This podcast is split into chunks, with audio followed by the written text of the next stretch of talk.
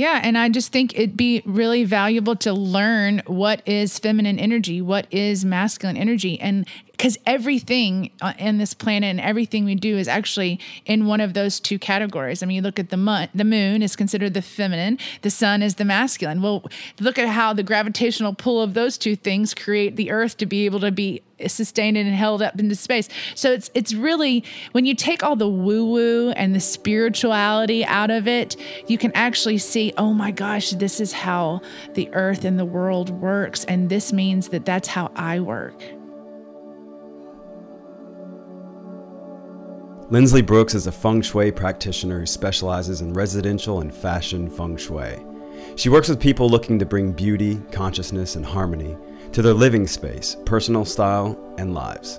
Lindsley is passionate about sacred living, being intentional about everything you do, from what you wear to what you bring into your home to what you put into your psyche. She incorporates her experience and training in divine feminine studies, psychology, spirituality, Reiki, astrology, kinesiology, yoga, artistry, makeup, and personal styling. In all of her work, she has one overarching goal to help you live in alignment and congruence with your true nature. Lindsley's family to me. We've been best friends since we're about 15 years old. Her divine intuition and sensitivities have had a tremendous impact on my life. It's an absolute honor to have her on the show today. This has been a long time coming.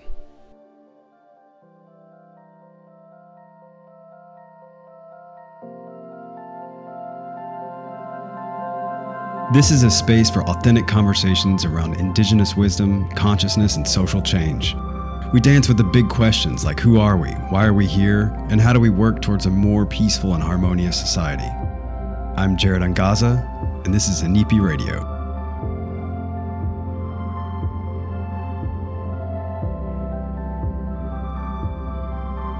Today we got Lindsley Brooks on the mic. Uh, this is a special occasion for me. We're sitting here in my uh, little meditation spot.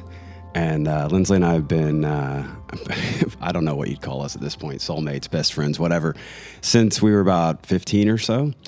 And uh, we've had a very long life journey together and possibly a few life journeys together, we, we assume.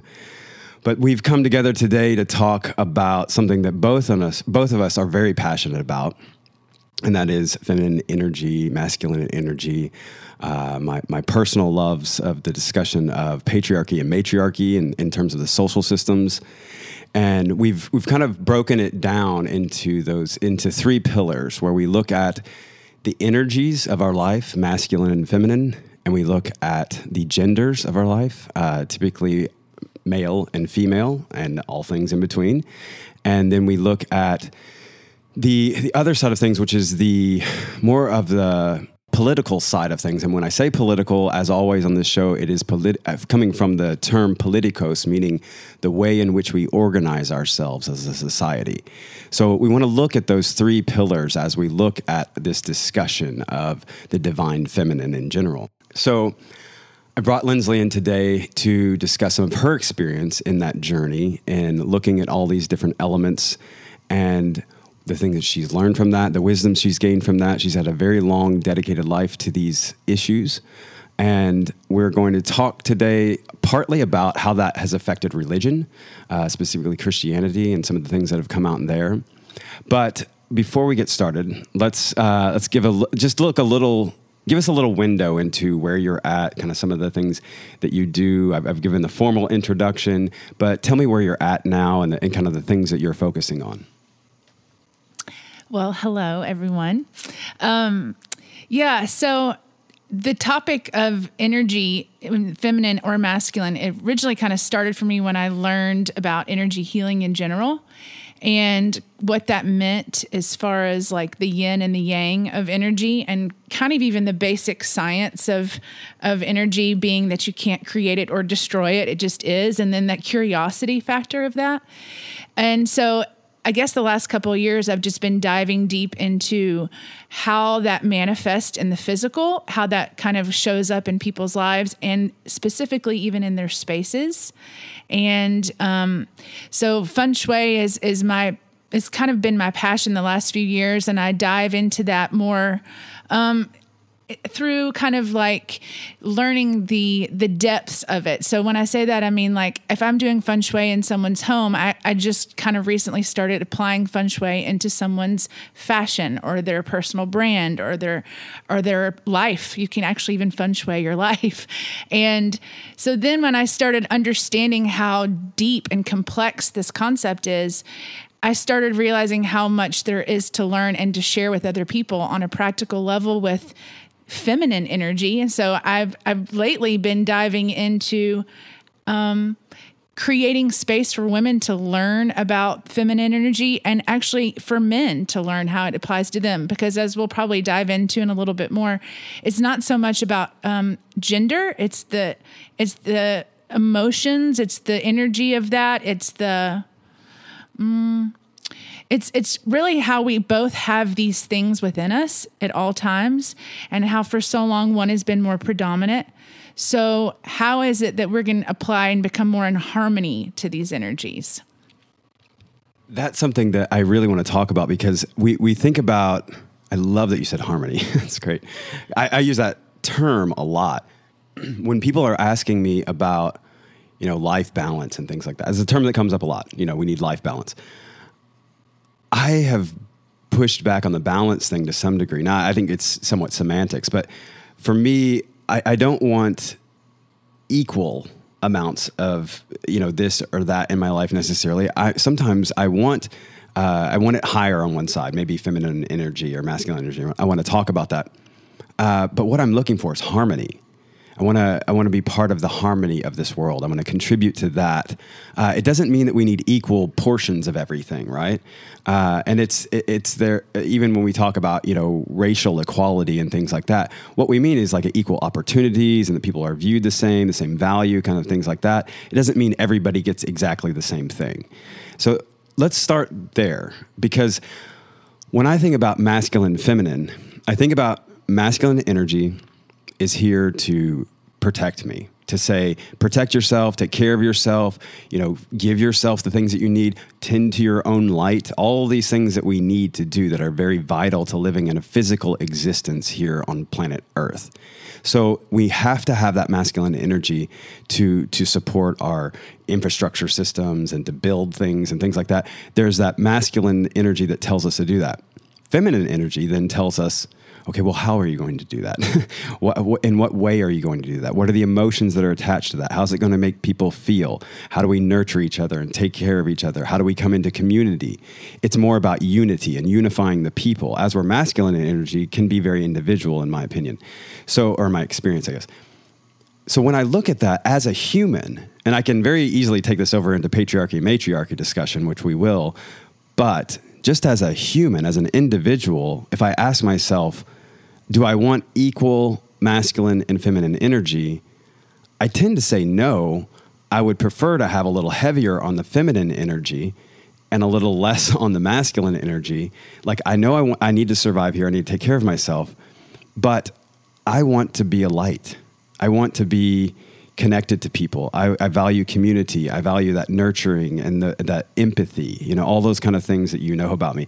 Th- these are things that I feel are more associated with the feminine. So I, I tend to feel like I want to study and, and, get more feminine in my in, in in energy in my being, but I recognize the importance of uh, of the physical aspects of life in this existence and that I need that masculine energy. So that's something I'm learning about too. But talk a little about, if you could, about just the like, do we want equal parts, or do we want like, do we want more than one or the other, or what, what what's the deal? Okay, so no, I love everything you're saying. So the first thing that came to me while you're talking is of like, of course you want more of the feminine right now. Yeah, so it's hard to know whether or not everything should be in perfect harmony or balance. I th- I would say no, actually, and here's why: because if you look at nature, and maybe I should even back it up even a little bit more. At the end of the day, nature is the perfect kind of mirror for how our own personal lives are always functioning and moving. Um, I in the feng shui tradition, it's it's based in Taoism, and Taoism is is the belief that we are many universes that we are a microcosm of the bigger so as above so below meaning at the end of the day there's two major there's like two major things going on. It's the yin and the yang energy. And then you break those two energies down. It's almost like that's the mama and the daddy, and then they have five little babies. And that would be the elements in feng shui. So you've get, you know, the fire, the metal, the earth, the water. And then you so if you think about how that looks in someone's personal life, it's this constant cycle because human beings, just like nature, are cyclical. And so we are always in some stage of death, rebirth, and living, right? So there's all like you look at the seasons. So I would say you would you're never going to have something always in balance because creation happens in the tension of things being in that. So it's like if you look at nature with hurricanes or earthquakes or um, any kind of way that Earth is constantly trying to bring itself back into balance, it's there's something about it being um, the extremes, these two dualities, and the tension of that constant trying that actually is birthing new life. It's birthing something. So even in what we would call destruction or death, there is new life. So it's almost like they're happening all at the same time, and it's not a linear or a an equal. To, I'm, getting the image of like weights, you know, of, of something being in balance or harmony. It's actually never probably going to get that state maybe it will maybe some spiritual guru would tell us that that's the ultimate right? Because i would even say that's i mean this is to get on a little bit of a tangent but that's probably what's even happening among eh, we're seeing this divine feminine divine masculine thing manifest in the gender a little bit more right now too as an example because of even just so much more fluidity when it comes to sexuality and even the ability of of being able to express yourself in that way. And you know, I've even heard some people talk about how the the perfect human is the asexual or the that that one that is like androgynous that's right so anyways to answer your question i don't i don't think that it would serve its purpose for it to be in perfect harmony but i do think it's been so out of balance for so long that what's happening now is this um it's almost like the old system has fallen apart and there is this kind of like rise in in that like just like nature is constantly trying to get itself in balance and of course since we're so that symbioticness of what is above as above so below of course the human consciousness the human psyche the human is therefore evolving to the state where it too is also trying to bring itself more into balance because it's how we evolve it's how we continue to grow I want to talk a little bit about that because of the it's kind of the pendulum swing because uh, and, and, that tends to be how we work as humans and, and, and even in historically natu- in the natural environment. We we have these big pendulum swings from one side to the next. We look at uh, war-torn countries that have gone through genocide. Typically they end up more authoritarian afterwards. I mean rwanda is a, a decent example of that. It is a democracy but it's very authoritarian. Uh, things are very militarized and locked down and blah blah blah. And I, I mean, I, I always felt like you kind of need to go that way in order to then come back to the middle. Um, Rwanda not, might not be the best example in that regard because they're still hanging over there on the other side of the pendulum. But I, I think that maybe for me, and you said, of course, you know, I'm, I'm looking for feminine, and I, I recognize that I'm a man, right? So I may be walking in with a little less feminine, a little more masculine. And so I'm craving the feminine to try to come back into some sort of, well, I, I think, again, not necessarily balance, but as an effort to strive towards my highest self. So I'm looking for that pendulum swing. And I think socially, that makes sense to me when we get into the politi- politics and social systems, social agreements, because that's matriarchy, patriarchy and people say, oh, well, you know, patriarchy, let's say patriarchy doesn't work very well. Okay. We have lots of war and violence and, and, and, things like that. We're incentivized to exploit through the capitalistic system and so on that we see in patriarchy. Uh, the question is, okay, well, if we go to matriarchy, well, what, what makes you think that would be any better? Would it just be all feminine, you know, too far to the feminine? And I feel like, to me, the patri- or matriarchal system implies that we are led by in this case, a feminine guide, feminine, an energy. If we're if we're going to pick an energy to be led by, I'd rather pick feminine energy. And then, and then, of course, yes, we need to take care of ourselves. We need the the physical, patriarchal kind of, or not patriarchal, uh, masculine side of things. But Does that make sense? yeah, and I I love this. Okay, so here's here's what's coming to me that I feel like I need to express. Um, there is a false masculine, and there is a divine masculine. There is a false feminine and there is a divine feminine. So, what the heck does that mean? Okay, so we, I think, as a culture, as a society, have been operating in the false masculine. So, I don't necessarily want to demonize the patriarchy or the masculine energy because I don't know if we've actually seen that fully manifested yet. Can, can you juxtapose them? The feminine, like the like the false masculine and the true masculine. Like, what does one look like in the other? Yeah. So the the false masculine has been this um, overbearing, controlling, um, this sense of like we take what we want anytime we want it. We operate from a very controlling, dominant sort of way. I mean, really, let's just, you know, pretty much what we've all been living in for a while. It's like everything and when you talk about the pendulum, I think that all that kind of what we call patriarch or, or, this masculine energy, which I call false, of course it would swing to the other side. And if we're not careful, or we, it did create the false feminine. And, and that seems masculine to me. Right, because it's the false feminine. So what happens is you've got all this, this like, um, well, then here's the other piece to that. The false feminine would end up being manipulative. It would be, it would use sexuality to control. It would be, um, it'd be that sense of all this kind of seductive, but in the negative sense. I think the best word for me is just manipulation it feels very uh, it feels more of like that darker feminine that kind of turns people off but here's the deal though we keep I go, I do this all the time too. I keep referencing it as far as a gender, but really, this is all within both. Everything that we're talking about is within the one individual too. So it's these parts of ourselves. It's almost like the shadow side of all of the things we're talking about. So then you bring in, okay, well, what is what does that look like in terms of why do we call it divine? Well, we call it divine because it's the highest evolution. It's actually like the the best version of what we're talking about, and that like divine feminine would be the nurture would be emotions it would be intuition it would be receiving it's this element of trust um, allowing, and then you bring then okay, what's the divine masculine? Well, honestly, I think that that's maybe what's even rising right now. Everybody's so focused on the divine feminine rising. I would even say take it a step further that if the divine feminine rising is rising, what we know about nature and everything else is is that divine masculine is also rising too. Yes. Okay. So that that's I think a good segue into what's happening happening socially right now in the rise of the protests again, like that we saw in the '60s and '70s.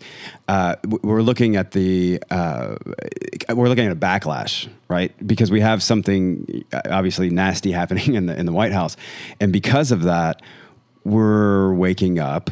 We've talked a lot about that on the show, and waking up to what is is another part of the discussion, but I think that part of what is happening in the stirring up of things is these energies are starting to come up. And to me, I mean, I can look across the protest scene, the, the, the activist scene, which uh, that I am a part of very much. It feels very masculine.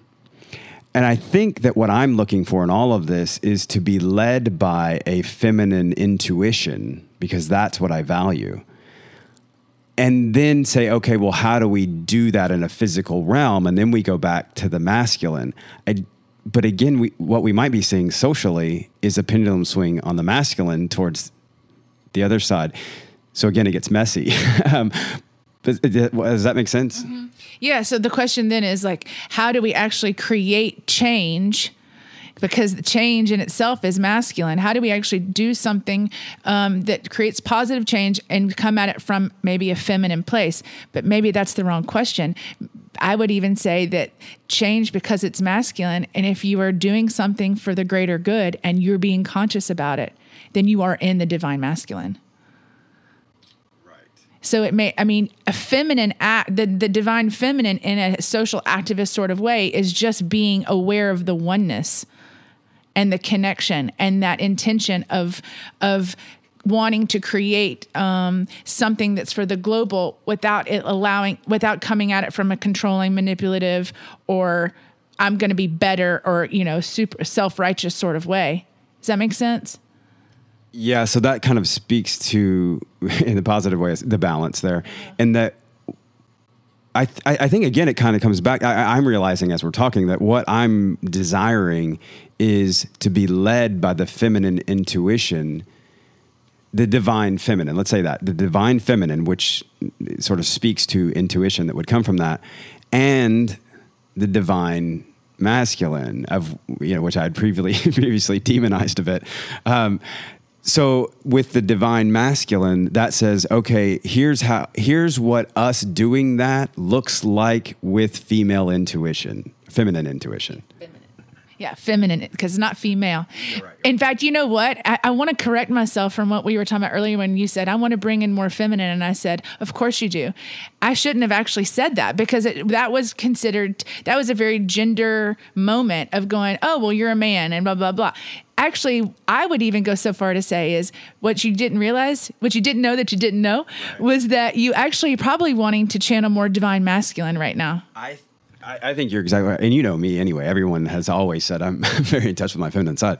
But I I think that I didn't know it because I've never known I've never even until this conversation didn't really realize the potential or even existence of the divine masculine, which is not something that I'm hearing any discussion about. Uh, makes me think about retitling this discussion as well, but uh, which we might do. But this is that's a maybe that maybe this what we're seeing here is a call to the divine masculine.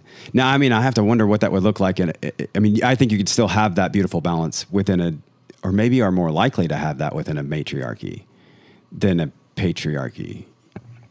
Yes, and that's why this leads me to the perfect segue of like this.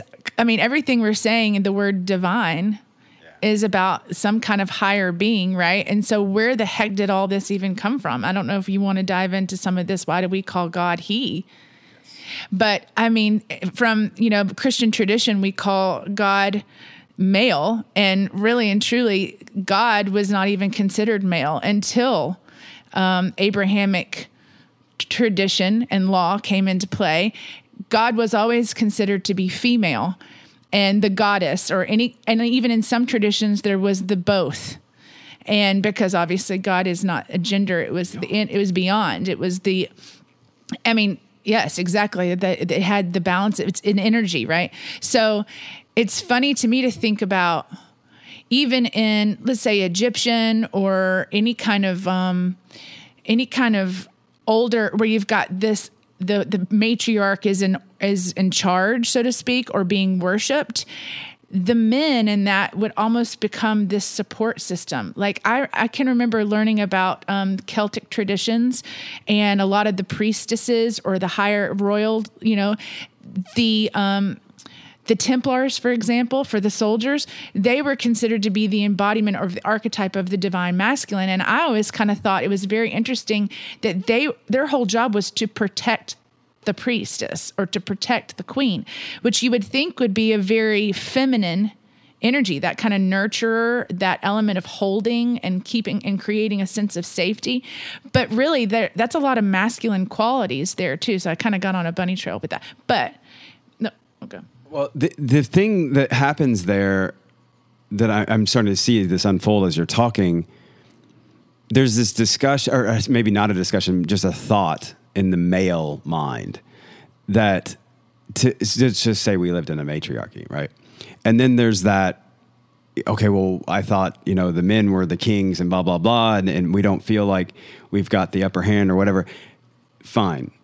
I, there's another side of that discussion with like for instance for I'll just speak for myself because you know already that I I, I view my existence as a male my my role and roles I think are important when we understand roles. It's not like oh you guys have to do this and we. Have, it's really just like a, a, discussion where we recognize our roles and what they could be and, and what the potential is there. As my role or my role as a man, I think is to support a I think, a female led matriarchal system that is led by that intuition and that overarching desire to to be loved, to foster love, uh, and then we come back and say, okay, I think the previous notion, at least of mine, was then men are kind of at this lower level then. And then and and obviously men are not going to like that idea. And we think okay they're at this lower level and and and the women are on top and in charge and blah blah blah. It's not about being in charge. Patriarchy makes us think about who's in charge. But matriarchy may think may make us think about what's best for all of us and how do we get there and and who cares who leads really. So so the the deal is that i, I feel like the patriarchy creates a lens that we're looking through, and that skews a lot of the other parts of the discussion as well.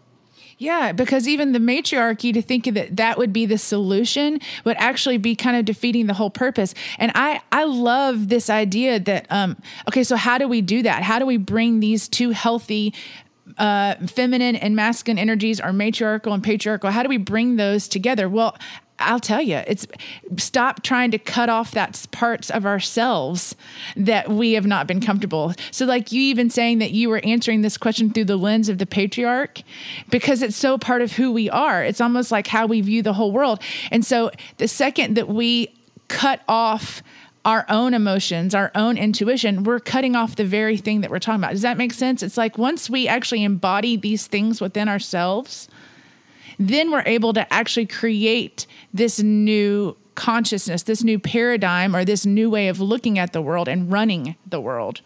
Uh, our we have a cognitive bias that is associated with patriarchal lens, which puts us in a position where we would ask, "Is God a male or a female?" As where I feel like in a more matriarchal sense, or uh, let's stick with the divine feminine, wouldn't even ask that question because who cares? It's not about the gender. It's not about the uh, the the balance or whatever. It, it's just about what gets us to the greater place as humans, and and so that every like I, I always think about this morning. Oddly enough, like talking to my kids, like do I say it's hard when you talk about God or Wakan Tanka in our case. Uh, without saying he or she at some point in the discussion because we we are programmed to associate a gender. Uh, and so, but it's also hard to say Wakan Tanka and then Wakan Tanka, then Wakan Tanka. it gets, it gets difficult.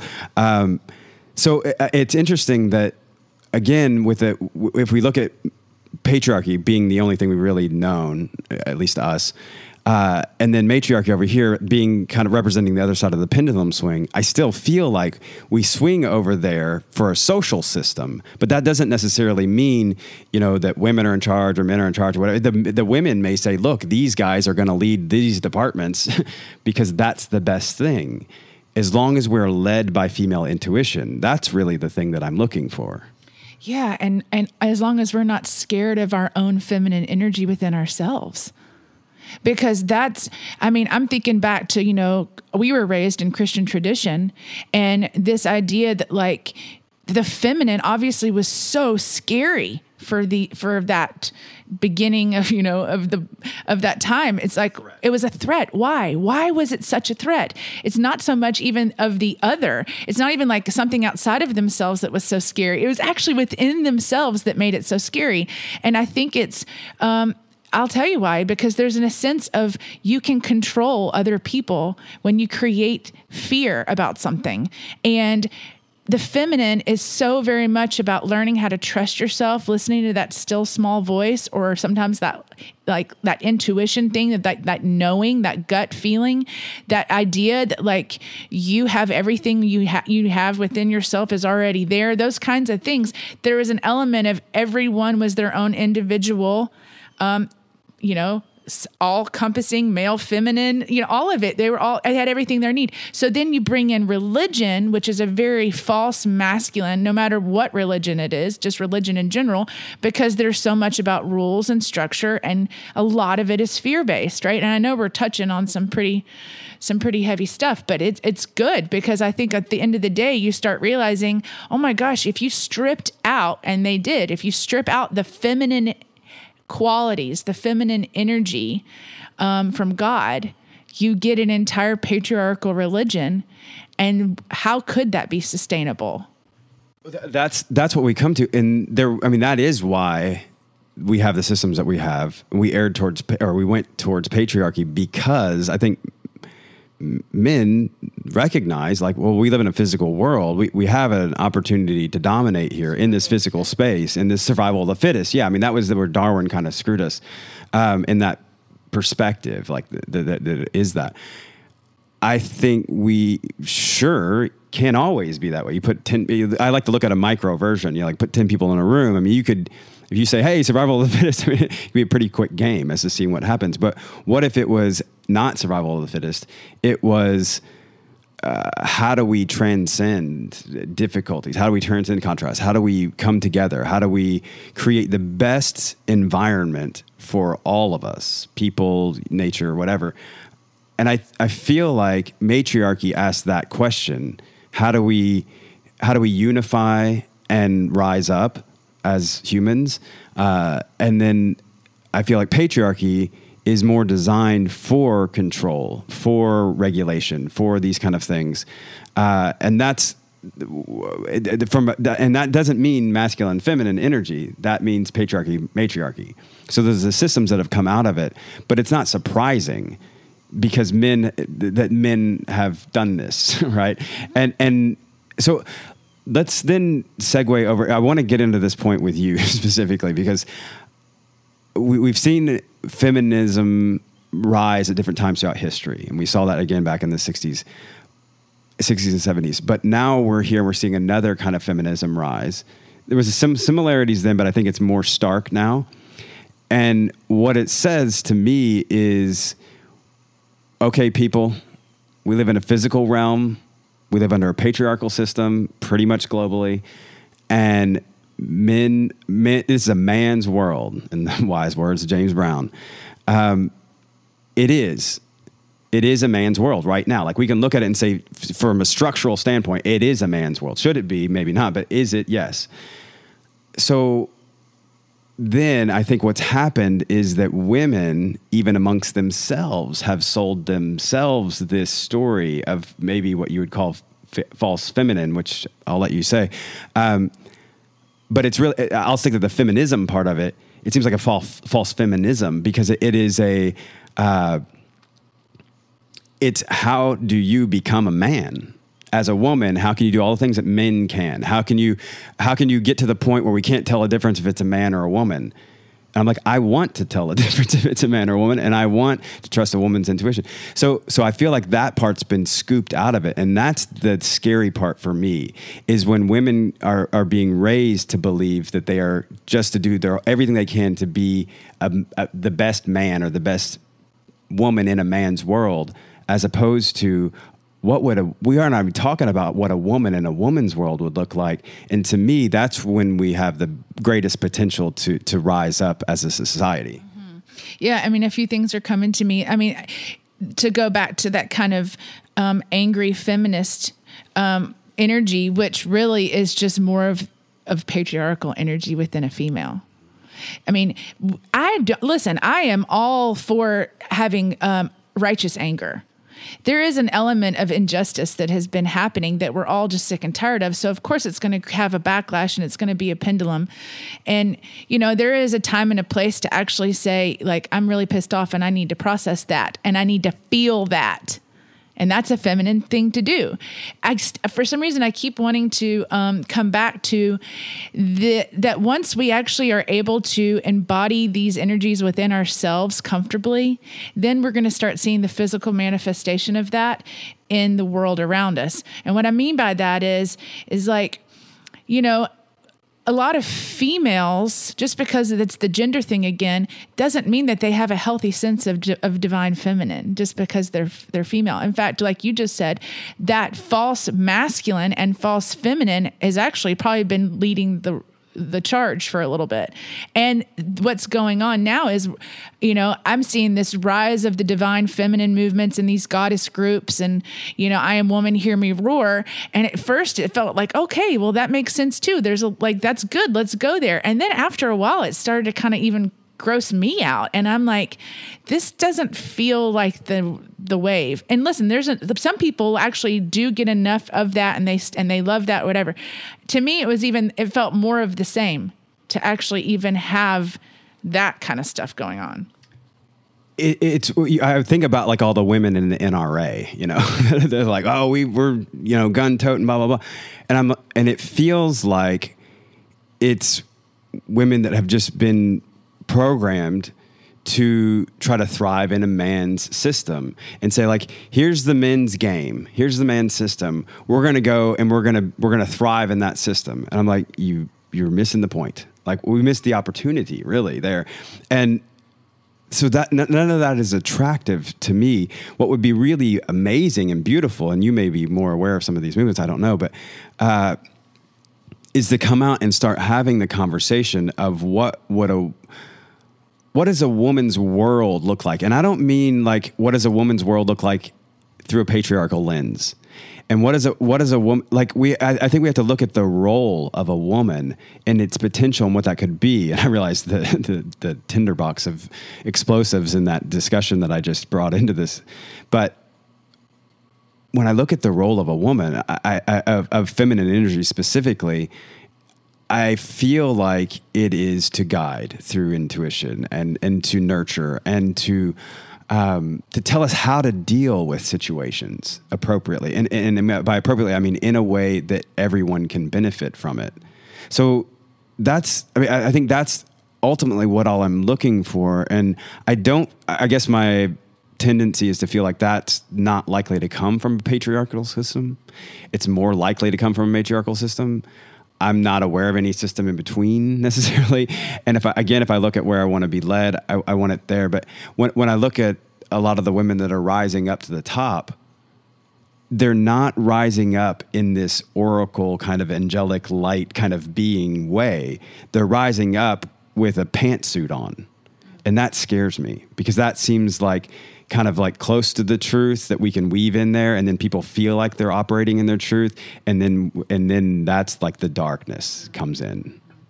Yeah you mean like metaphorical pantsuit? Yeah. Yeah. because i'm like i got a good damn no, pantsuit.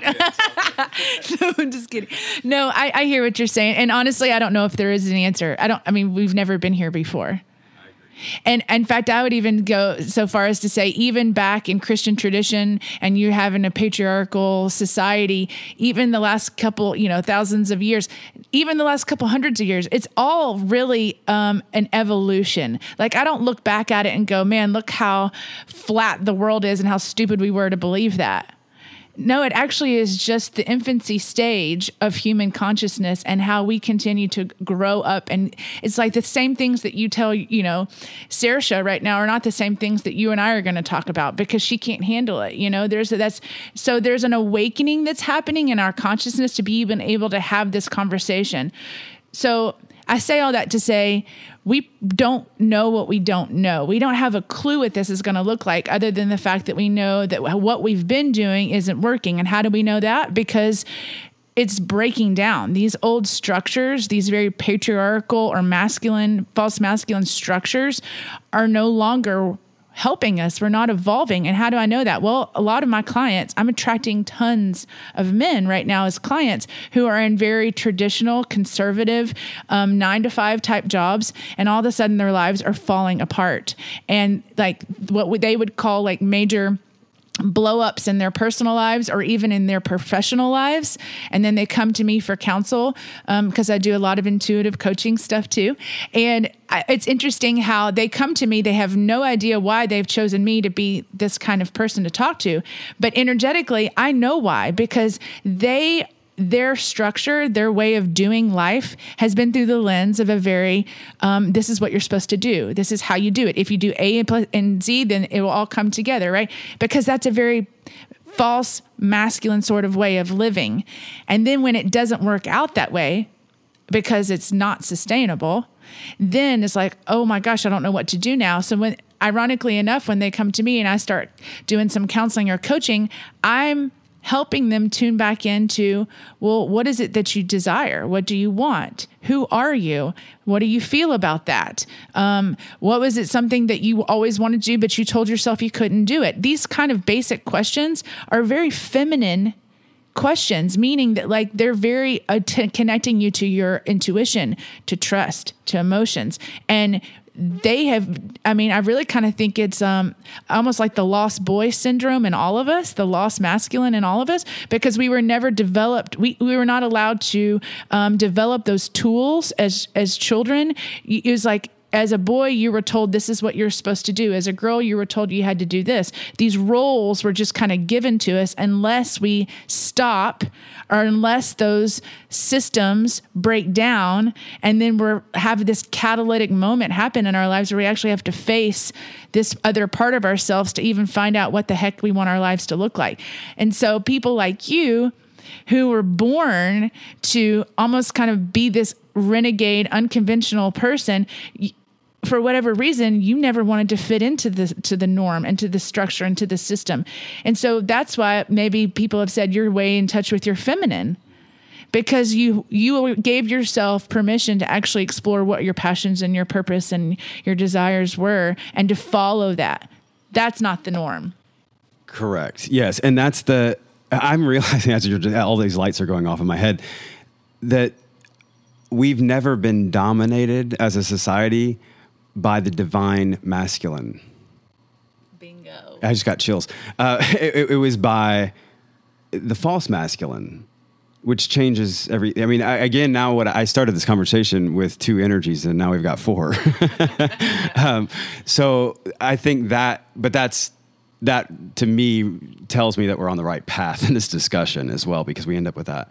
So the other part of that, like in, if you look at my life as an activist,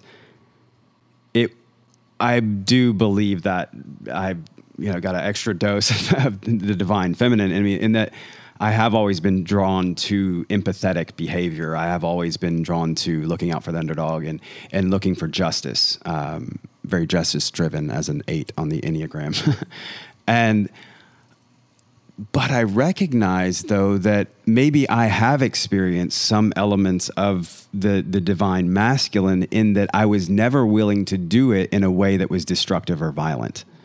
So if we look at someone like MLK or, or Gandhi or, or whatever, we uh, we can look at them and see perhaps, and I'm not talking about every area of their life.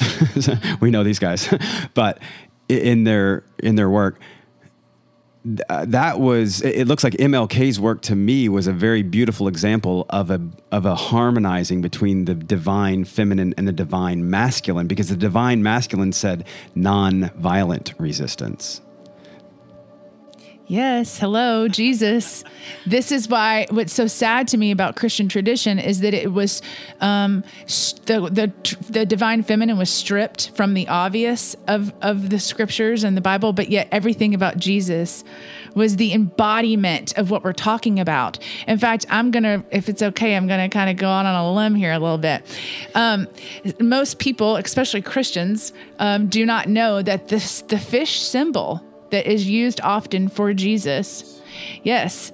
Um, ethos. Yeah. yeah. Is that what you said? Yeah. Yeah. So it actually comes from, and this is like my favorite because we have these little fish symbols on the back of our cars, and most people don't even know where it really comes from. But the original um, like disciples of Jesus and even in even part of the teachings of Jesus's original teachings were the symbol of, and and so let's see so sacred geometry Vesica Piscis you got these two circles that overlap and in the center is the shape of an almond well those two symbols the one circle is considered to be the feminine the dualities. It's a symbol of dualities. So you got one circle that's the feminine, and then the other circle is the masculine. And when those are in perfect harmony or balance, they overlap, and a third entity is created in the center, which is the symbol of the almond. And the original disciples and teachings of Jesus would use that symbol to teach the importance of the balance and harmony of the masculine and the feminine in order to reach a, a higher state or Christ consciousness. Because when those two things overlap, a third entity is created, and the third entity would be a higher state of Christ consciousness. And so that almond shape actually is the symbol of the fish. Because Jesus, there was a lot of of everything that he was teaching. If you go back and you read some of these scriptures and you read it through these lenses, you realize you can't strip it all out of scriptures. It wasn't completely removed, but so much of it was during the whole um, you know, getting the Bible the way that they wanted it during the Constantine years and kind of stripping it from from any way to be able to control and to manipulate. I mean, it sounds really harsh, and by no means am I a dog in Christianity because it is my first love. I mean, there's a deep love and appreciation. It's sociologically, I still very much call myself a Christian.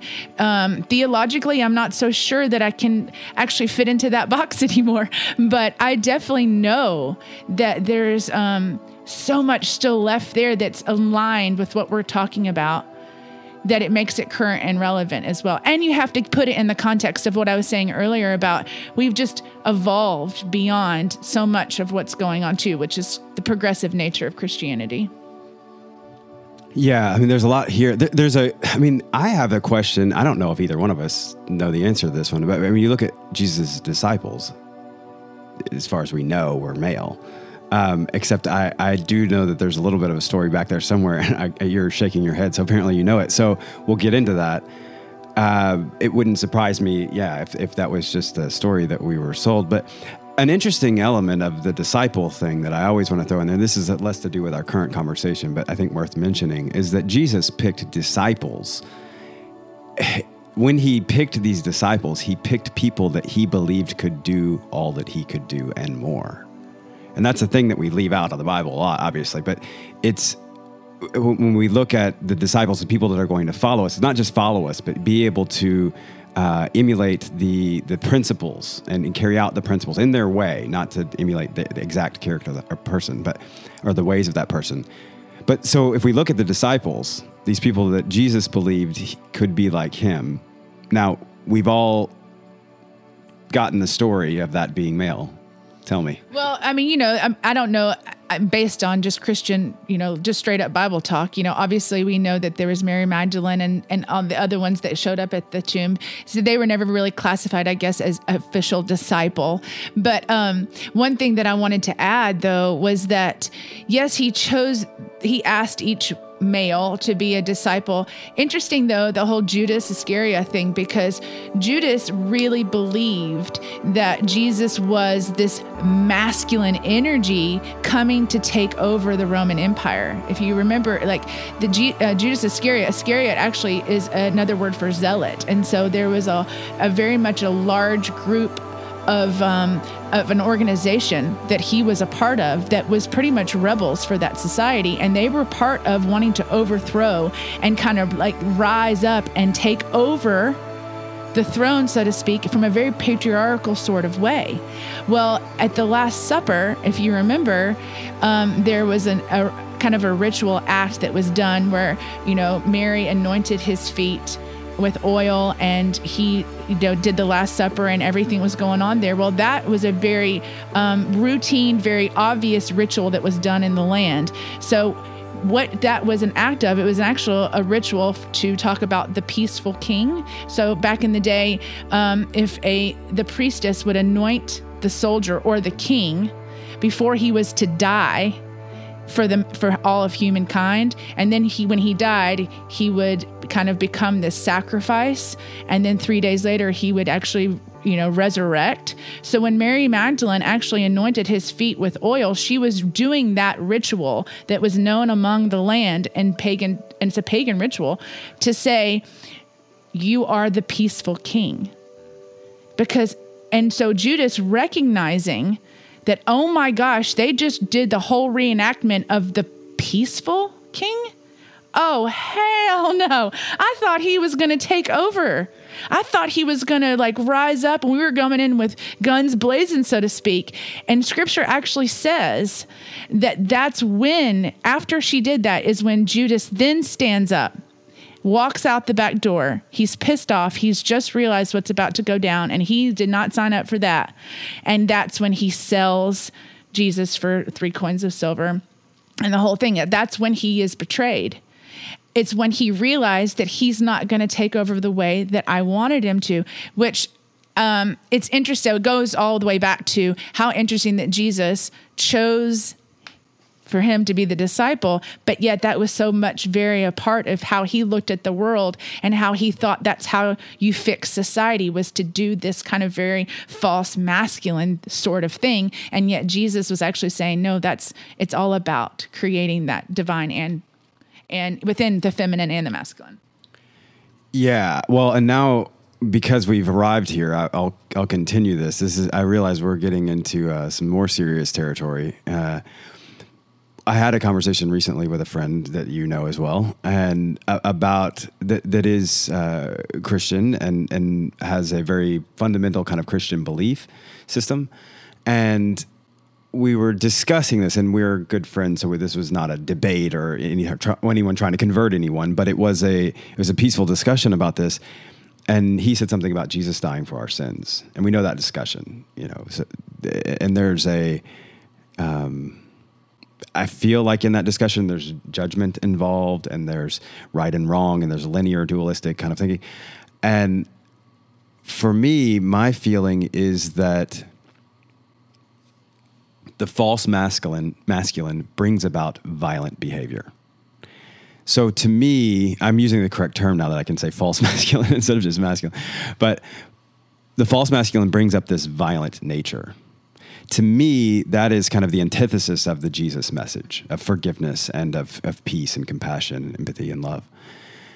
And so if we if we have that on the other side, my feeling is that it's not the story of Jesus died for our sins in that way, but Jesus died because of our violence. Our violence killed him, and he said, under no circumstances will I partake in any violence? So if you must, I'm not going to fight back in that way. I'm going to stand here and again say, love wins, no matter what. Yeah, and this is really going to piss some Christians off, I'm sure. But um, but I still call myself one, so I feel like I can speak freely. Um, no, this idea that yes, okay, people think that Jesus died for your sins, but really, guys, Jesus died because of a political reason. I mean, it was a political agenda of why he actually died, and so. Um, if you think about that, like we can make some kind of beautiful romantic story around why he died, but reality is that he died because he was a activist. He was out there to change the world and do good and create an awakening for people to realize their own power. And so that was a threat. He was an enemy of the state. Yes. He, he was he was a threat through the to the empire. Exactly, exactly. And so when you look at it through um, that lens, you start realizing, oh my gosh, everybody expected him to rise up and take over, and yet look how much more of a movement he created when he actually said, "Nope, not going there," which is the Gandhis. It's a lot of these ascended masters were that actually have a different way of approaching a problem and have a different way of approaching um, I mean, I guess it's really a different way of approaching the false masculine. Okay, so in any discussion like this, I'm always looking to say what what should we be doing more of? What should we be working towards? It's like, okay, if we're aware, that's one thing, and that's the first step. But now, what do we do? So, you and I are both in branding in, in, different respects, but it's coming to the same place. So, we're looking at things from a uh, kind of how, like, how do we strip this down to its essence perspective, right? So, so we're looking at things and saying, okay, what is what is this really about? Divine masculine versus the false masculine. So, in looking at those those elements there, and looking at the discussion of matriarchy versus patriarchy, I don't know that we would necessarily ever just sit back and say, okay, guys, we're going to shift to working towards a matriarchy. It doesn't work that way. We didn't do that to get to patriarchy necessarily. It just evolves into a certain direction. So I don't, I, I'm not sitting here saying, hey, we should start doing that. But we should continue doing something. We should be doing something. And, and I want to look at framing that and saying, okay, what, are we, what is it that we need to understand more of? In, in, terms of our studies? And what is it that we could be doing more of in terms of practice and lifestyle? Yeah like how does this all apply to our lives? Yeah um, well i i always come at it from a very more personal stance anyways which is what i love about you. You're so much more global and kind of on that level. I uh, on the individual. And so here's how i see it showing up for us individually. Um, what how can I get more healthy masculine, divine masculine energy within myself? Well, for me, um, it's about taking little baby steps every day. It's like I I am so in my feminine sometimes. I love to philosophize, I love to think, I love to feel, I like to trust my intuition. I want to just like wait for things to happen. I want to receive, but you but yet I'm not maybe taking the next right step. I'm not actually doing the little things that I know I probably need to do, which is a very masculine thing to do. Um, for me, I'm also um, being able to handle my emotions a little more consciously as opposed to you know i have a tendency to to like indulge in my anger sometimes. And so that can be like if i'm just being reckless about that or if i'm not thinking about how i can um, get that more in balance then i'm not dealing with a healthy feminine.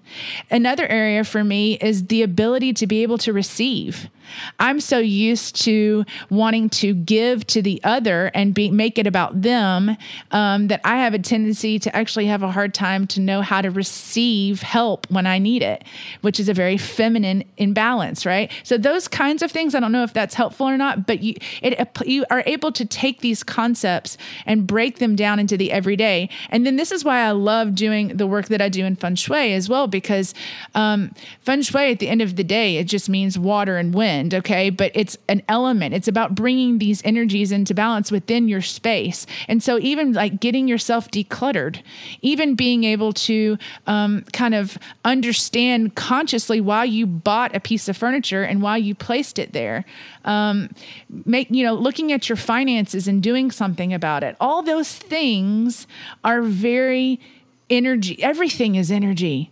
At the end of the day, everything is. Eh, okay, so as you're saying that, and, and again, you know me, I feel like a lot of those are a lot of my same struggles, as you know. So I felt like I had separated that. Like that's my life stuff, my business stuff.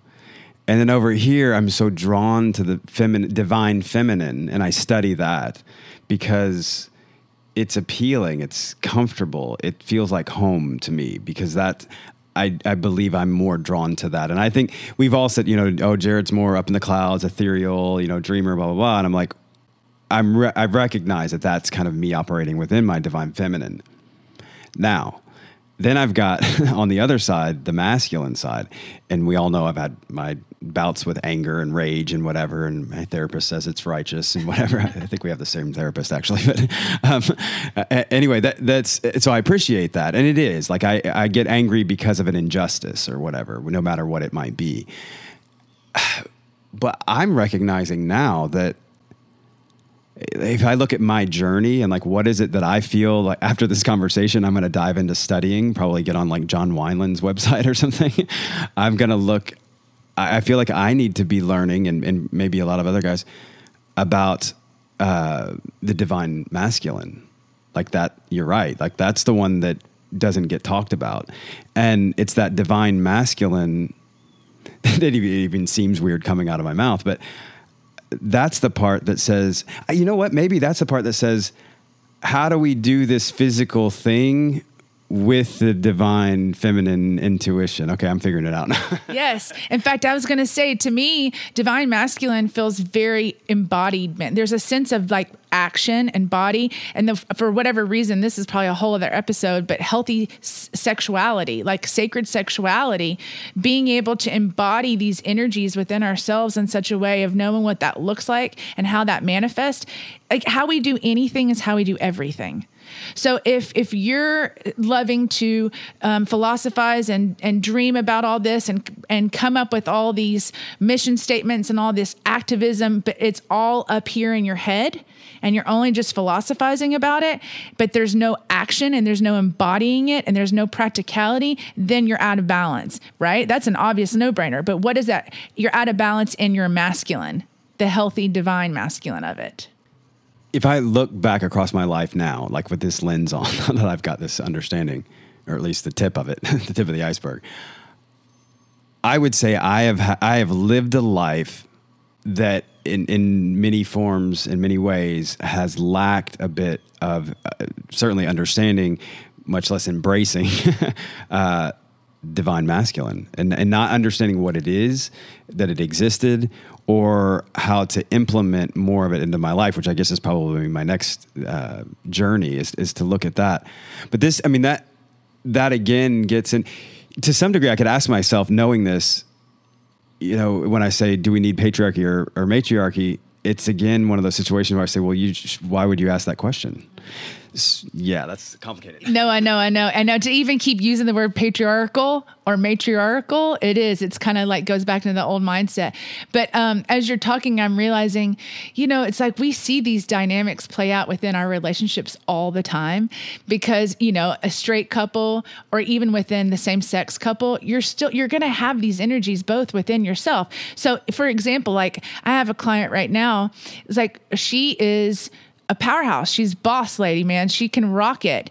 And in her, and so she's very much what some people like, oh wow, she's all in her feminine. She's a strong female woman. But actually, she's struggling with the fact that she is in the false masculine right now. And it shows up in her relationship with her husband. He ends up not showing up the way that, he, that she wants him to. He isn't rising up to the occasion. He's kind of acting um, detached and aloof and all these other things. Well, he's not been able to actually be in his healthy masculine. She's actually not in her healthy masculine. They're both operating from a very false feminine sort of way, but it manifests differently in each one of them for whatever reason. Even if it wasn't a straight couple, it could happen the same in a same sex too. Does that make sense? Absolutely, and it makes me think. I mean, obviously, you know, I, I, worked for many, many years in, in, anti-trafficking. You know, so I'm uh, used to dealing with the discussion of why do we treat another human being as a commodity. And when you think about it, from the things that we've just discussed, it, that's kind of the epitome of the false feminine being kind of using what you got there in, in a manipulative way, uh, and the false masculine in exploiting another human being as a commodity or controlling them and using them as property and things like that. Uh, so it's like these two nasty things that came together. So from that though, we could say, okay, if that's the worst, if we were to outline what would be the better, we'd be looking at that, you know, the divine feminine and the divine masculine. So we've got the the the intuition and the the the insight and I, mean I, I, tend to see like clairvoyance and meaning like clear vision and the alignment yes with all that and then on with the the divine masculine let, well, let me let you take that. yeah, because I'm thinking like as you're talking, I'm thinking just specifically around this client. Like I'm working with her right now on learning how to trust, trust herself, trust the universe, trust and um, allow, which is a very feminine energy. She has been she's terrified to actually like release control and for, we all have our childhood wounds, right? But what happens is these wounds end up creating responses in our lives that end up having that kind of energy around it. And then we play that dynamic out with the people in our lives. So she's setting up her entire life to be, um, and she's in control and what's happening is she's operating from that false masculine, and then she ends up attracting a partner who is probably not in his healthy masculine. And so it's this constant battle between the two and she can't just surrender and open up her hands and allow things to happen. She has to force things to happen. She has to be dominant. She tries to um, even in her work and in her personal life to where if, if she's not careful she's going to point the finger at him and say you're being so passive which is a false feminine. You're you're you're weak right? You see how all these terms but they could show up any other way. So i guess does that answer the question? Yeah yeah. So I guess in this, you know, uh, if, if we're looking at the to-do list, you know, it's like how do we how do we get on top of this situation? I really feel like it calls us to the inner study, the contemplative practices of where are my energies out of alignment not necessarily again unbalanced or whatever but just like where am i what am i what is it? I think we, are, we sort of innately start craving more of it, right? You know that, and we may or may not be in tune with what we're actually craving. Uh, so maybe the the contemplation is to to say what is it that I'm craving? What energy am I craving more of, or needing more of, or lacking, or whatever?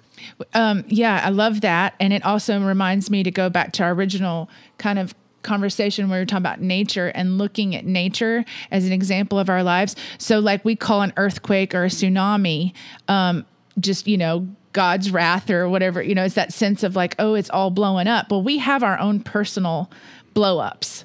So I would say when you start realizing that, like, oh my gosh, everything is falling apart, this isn't working, I'm hitting a dead end. Um, I can guarantee you it's your personal life's way of trying to get back into balance. Does that make sense? So it's like um, these natural disasters that we call them actually like, and that could be losing a job, your marriage is falling apart, you get a DUI, you um, your finances are shot. All of them at the same time. I literally, I mean, it's like your own personal natural disasters because if it's true that as above, so below, and I believe that it is, then it's literally your soul and your life trying to speak to you and trying to help you get things back into balance. Meaning there's some action, feminine or masculine, or some um, state of being. There's either some action that's needed that you haven't been willing to do, or there's some state of being that you haven't allowed yourself to do. And until you are able to read your life, and see that it's conspiring for you and not against you, then you won't be able to actually see you, what's really needed for the situation.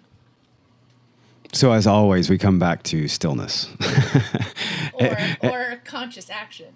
Right, but but it's I think in this case it's the conscious action that is needed is to find stillness, not inaction, mm-hmm. but to, to to still our minds, if you will, to to come to a point where we well, first of all, we have to ask those questions, right? Like, for instance, today I didn't know the question, the right question to ask for me, and, and today the question is, how do I come into better alignment or show me better alignment with my divine masculine? I, was, I wasn't saying that before. Now I have those words to use. So I think that we have to get to a place of dialogue and, and, and, and contem- contemplation that can bring that about. Like to say, okay, like, well, well, what is it? Maybe, for instance, I had my discovery today of that. So now I know that that's maybe, it's not the full thing, but it's my next step. Mm-hmm. It's my baby step. And we know the importance of baby steps, as Mike Dooley talks about. Mm-hmm. and, and it's that, that's the action part. That's the masculine and, and so on, taking that action. Uh, and I know that for me, yeah, I'm, you know, I'm, I'm, happy to just meditate all day if I can get away with it. Uh, and but the divine masculine has to come in and say, you know, and for me, it's it's been. I, I can very easily point out or see, I guess, in my life now that I demonize the masculine in general. Don't shake your head so fervently. I have, I have, uh, I've demonized the masculine to such a degree that I came out of balance with it, which affects my vocation, my finances, my like all these other areas of my life that I tend to just kind of like that are secondhand, as where my spiritual devotion and that journey is has been first and foremost. Um, I'm just laughing at how much I learned in this one moment, and it's hilarious because we hang out all the time. But um, anyway, that they, I mean, we've we've gone for an hour now. We would probably start to wrap things down, but I I think that understanding well, uh, like what I like to take to that from this thing that we just had, and and to share kind of with the audience to wrap that up is go have these moments. Like, go find your epiphany about w- what's going on with these energies. You know, maybe listening to this podcast helps. I, I hope, but that's the that's the dance we have to do it, like I, we all need a direction to be going in, right? If we don't know the direction, we're just floundering or frustrated, and then we start to step into all kinds of bad energies. Uh, but when we have a direction and we can tap into enough of our divine masculine to get us on the road to actually walking down it and taking some baby steps, that's when we get the next levels of discoveries. Mm-hmm. Yeah, and I just think it'd be really valuable to learn what is feminine energy, what is masculine energy, and because everything uh, in this planet and everything we do is actually in one of those two categories. I mean, you look at the moon, the moon is considered the feminine, the sun is the masculine. Well, look at how the gravitational pull of those two things create the earth to be able to be sustained and held up into space. So it's it's really when you take all the woo woo and the spirituality out of it, you can actually see, oh my gosh, this is how the earth and the world works, and this means that that's how I work. Yeah, this is no less scientific than anything else. I mean, we we separate them so much, spirituality and science. And as we know, I know for I'll speak for both of us. It's just the, the more we've studied both, the more we've realized there is no line between them, and it, and it is uh, this complete interconnected circle. Whew. All right. Well, that was excellent, as I imagined it would be. And uh, there's lots more, I'm sure. And we'll, we'll hop on the mic again. But before we go, I do want people to be able to also have their own experience with you. So tell us a little bit about some of the things that you're offering and, and, and how people get a hold of you and the best way to do that. So my website, lindsleybrooks.com. Um, I do um, feng shui. I do feng shui for your residential space um, and for your wardrobe. so I do fashion feng shui, residential feng shui. I do intuitive coaching, and I actually work a lot with empowering women through kind of small groups. We do a lot of teachings about how to tap into healthy feminine energy and healthy masculine energy.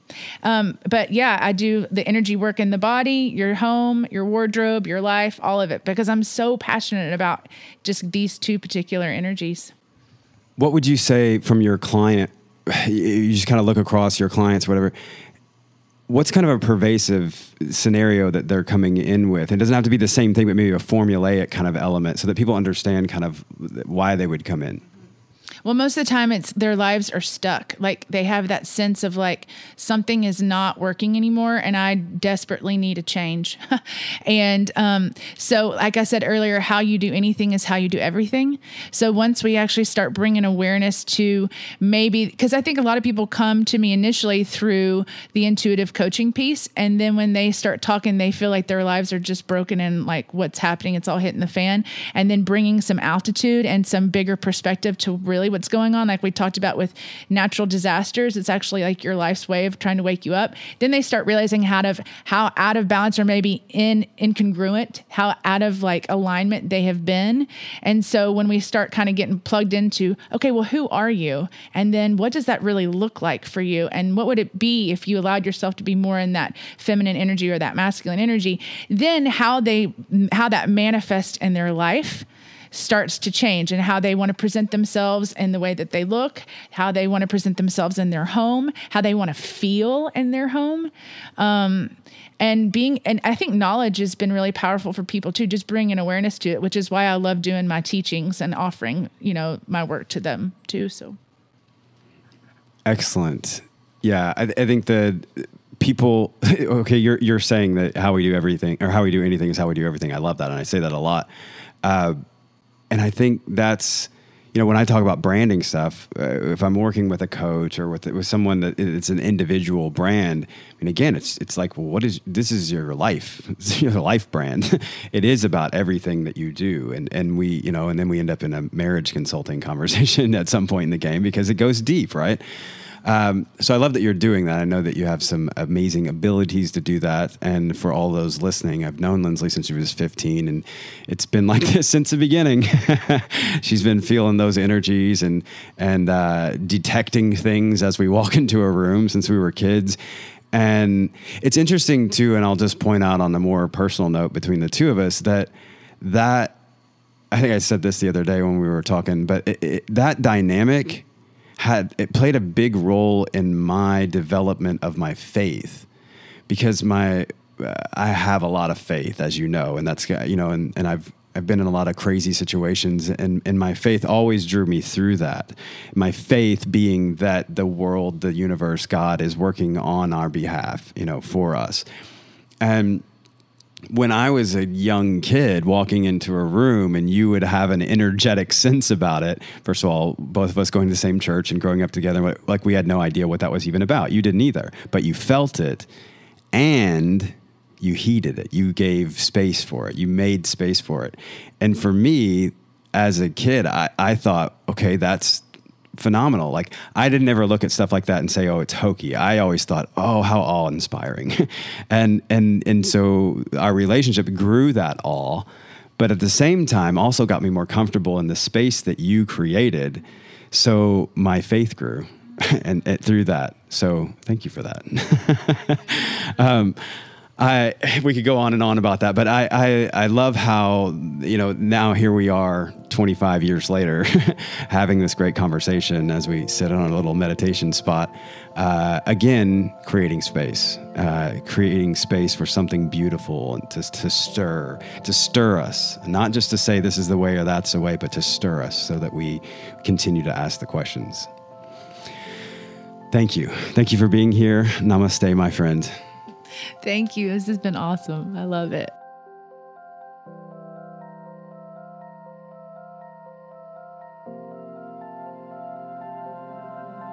On this show, we discuss how we can take the wisdom of our ancestors and apply it to modern society in an effort to come back into alignment with humanity, nature, and spirit. We dance with the big questions who are we? Why are we here? And how do we work towards a more peaceful and harmonious society? We pull from the wisdom of the Tao, the Lakota, yoga, mysticism, and scores of other spiritual ways and practices. I help people understand the essence of who they are, and then I work with them to craft an identity that they want. Our image can change and evolve over time as needed, but our identity is who we are. I believe we can craft an identity that draws us closer to our self actualization while simultaneously serving as a personal brand that will captivate your audience. I've been developing brands all over the world for the past 20 years, and now I help people understand who they are and how to craft the identity that they want. If you're interested in one on one coaching to help you navigate your journey, I'd be honored to come alongside you as your guide. Just visit my website at www.jaredangaza.com. I look forward to guiding you on your Red Road journey. Thanks so much for holding this space for love and wisdom with us today. If you appreciate this discussion, I hope you'll share it widely and rate and review it on iTunes. That's the best way to amplify this message. Inipi Radio theme music is provided by Human Suits from their original soundtrack for the documentary Planetary. Check them out and download their music at humansuits.bandcamp.com. Until next time, I wish you peace on your journey. May you always align with love and let your life speak. Mitakuye Oyasin.